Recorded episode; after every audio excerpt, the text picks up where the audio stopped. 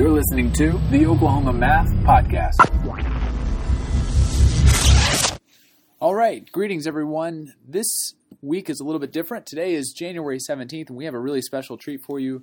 Let me just quickly recap everything that went on this week that I can remember. First of all, I'm Levi, and we had a really interesting time. Monday, Tuesday, and Wednesday, we did our Algebra 1, Geometry, and Algebra 2 item reviews here in Oklahoma City. So we had teams of teachers reviewing those items, and it's a very difficult and frustrating process, but it's really exciting, and we got to see a lot of good examples of what the Common Core assessments will look like for the 2014-2015 school year. So kind of with that, you should be looking forward to some more information about the blueprints coming by the end of this month, information about the calculator policy, which we already know. Our 6th and 7th graders can use 4-function and square root calculators. Our 8th graders can use scientific calculators, and our high school students can all use graphing calculators for next year's test. But that'll be coming out more officially by the end of this month. And we'll have new reference sheets and hopefully even some more insight on the new item specifications. And so be looking forward to that. But that was a lot of fun, and we sure appreciated all of the teachers who came from around the state to give their time and so much energy in that process. And I just have to say kudos to Sonia Fitzgerald, our assessment director here for mathematics. She really put a lot of work into making that a success, and I think it was. Then, right smack dab in the middle of item review, we and the whole Office of Instruction here traveled up all the way to Bartlesville and did our very first REACH regional meeting of the spring semester. And I had a whole heck of a lot of fun with those teachers, and I know Jennifer Lamb did with the elementary teachers. And we thought that was a really great learning experience for us because it was our first session.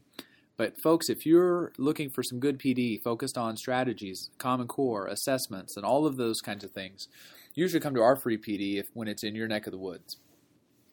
So the last couple days, Tiffany, Neil, and I have been working very hard to make sure that our OK Math and OK Sci Leadership meeting is well planned out. So that'll be coming up. And if you don't know much about the OK Math and OK Sci Leadership, I can kind of fill you in with all the details in another podcast, but it's a very exciting opportunity for math and science teachers to be trained on becoming leaders in their schools, and they're just such an amazing group, and we're looking forward to spending some more time with them. So that's my short recap of the week, except I left out maybe the most important thing.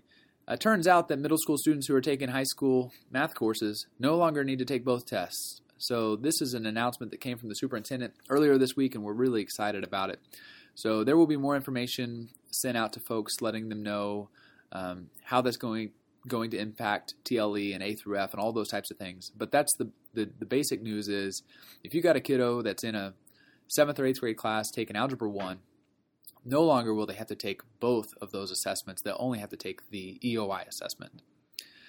So all of that leads me to the thing that I'm probably most proud of for this week is that we have our very own member of our OKMathTeachers.com steering committee, Robin Glinsman, who posted a new blog post today that is called The Friday Roundup, Top 5 Things Principals Need to Know to Support Math Instruction.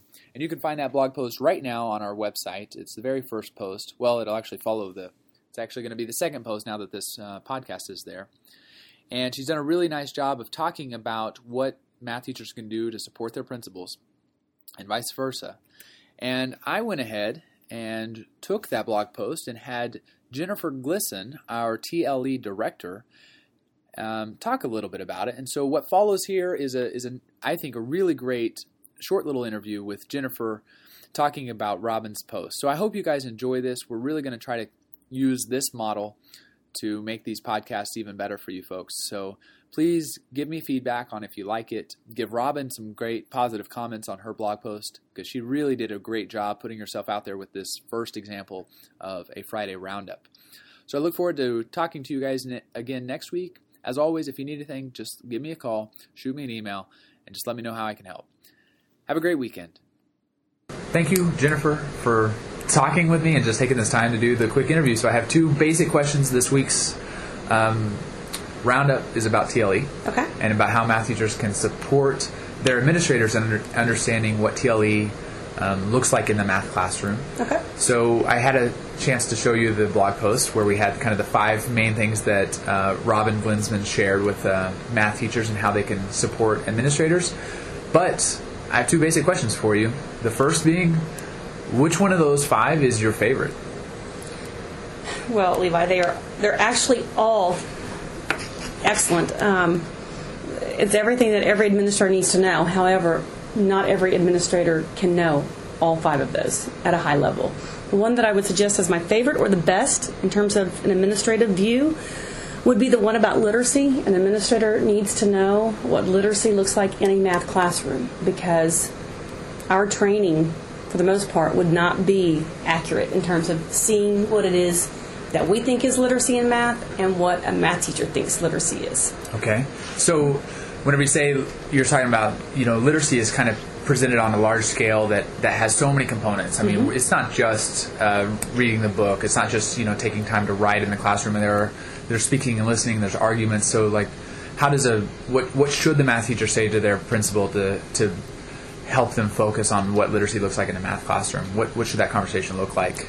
Well, one suggestion I have is if a math teacher can identify, for example, I'm an ELA teacher, so literacy looks different to me. Right. So if someone were to show me, here's an example of probably what you're used to in terms of what literacy looks like, but in math, here's the difference.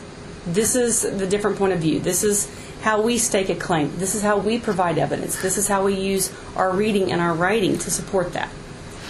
Okay, so if a teacher probably, to support especially a principal who's not been a math teacher, they probably just need to have a really just straightforward conversation about the differences. What is literacy in an ELA classroom, or you know, more of a social studies kind of, or anything where they're doing kind of this text analysis, and then be able to say, in my math classroom, here's what that looks like. Here's what I think is a good example. Please start looking for this and make sure that we're looking at the same thing. Well, and you're exactly right. You actually brought up a good point. You know, citation in ELA may look different in terms of math. Right, because in a math classroom they could be doing a problem where they're making assumptions that they need to identify. They are creating, you know, solution pathways that have maybe evidence. Maybe they could debate with teammates, which probably reaches like speaking and listening goals. Exactly. So as long as you're having those conversations, that should be probably a good thing. Well, and your conversation would be different. For example, if the administrator did have a math background, you know, and you know, again, if they do have a math background, they're going to get it a lot faster than someone who does not. And so, again, I would just gauge the knowledge level of the administrator. And administrators, we love it when we're educated. Okay. Because, again, we cannot know all or be all. So if a teacher were to come to me and say, okay, this is probably what you're used to looking at, and here's how it translates in my classroom. Good. That is the good information that we need in order to do our jobs and be more effective in terms of our observations of you and feedback. I think it's more credible if you know that we are educated in that area. Got it. I think that's great. Let me say one thing, because Robin's, one of her other topics is the practices. And beneath the practices, we're connecting to some videos from IllustrativeMathematics.org with teachers who are engaging in those practices. And some of those are really, some of them are really connected to literacy. So that could be a good example of what a teacher might give their principal, is like a video of that. Or the teaching channel has some good videos of people engaging in some of those practices. So those kind of can go together. And if the principal is still unclear, you might be able to just give them a video or two of what it could look like. Yeah, that sounds perfect. Okay. Yeah. Okay, so let's talk about what didn't make the list. So we got five great items here. We got the principals need to understand the standards, which we'll provide them grade level downloads of the standards. They need to understand the practices, where we'll connect them to videos about the practices. They need to understand, I don't remember which was is third. I think it's literacy is third, but it may be Bloom. So they need to understand literacy, which we've talked about. They need to understand Bloom's, and they need to understand application. What didn't make the list? Okay, what didn't make the list that I think should be on the list is the topic of co-evaluators in terms of TLE. When an administrator observes a classroom, again, they do not know everything. They cannot possibly even scrape the surface, which is why I really suggest for districts to consider using co-evaluators. Someone who is an expert maybe in the field of the administrative side of TLE, and then someone who's an expert in the content area, so that there's this collaborative perspective and I think a more accurate observation of what is going on in the classroom. Right, so this is almost like a translator? It can literally be a translator, specifically in technical content areas like math or even world languages. But for an administrator to know all the terminology, to know all the standards, to know all the best practices is just not going to happen. So someone who is an expert in that area can see these nuances that an administrator would never be able to dissect and translate for the administrator.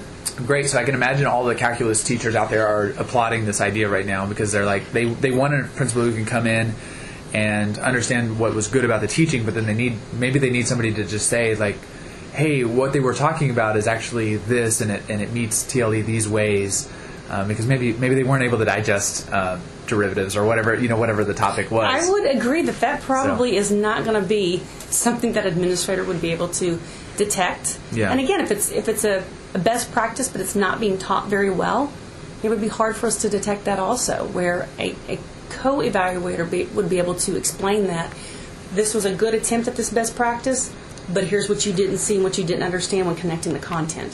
Good. So I have a good example that we haven't talked about before. I had talked to a fantastic teacher. I won't mention the school just because of kind of the way that the TLE observation played out, but she got pinged on not having kind of random calling on students, because she had really followed, to the perfect example of a practice in math that's orchestrating mathematical conversations. So there's this really cool book that's called the Five Practices of Orchestrating Mathematical Conversations.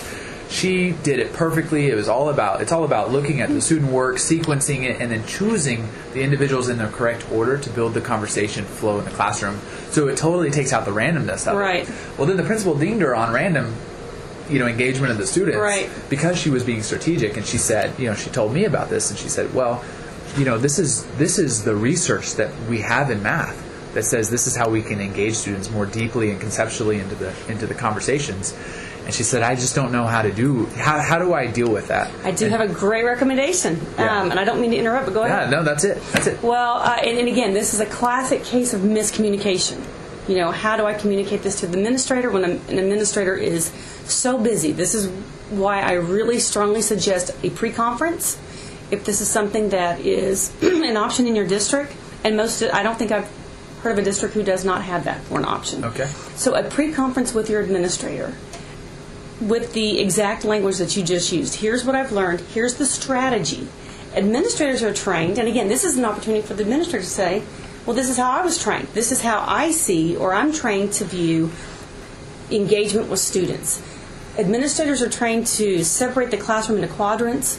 We're trained to actually monitor what they call a travel path, where you step, the proximity of the student to you. We are trained to actually dissect the specific type of question that you ask males versus females.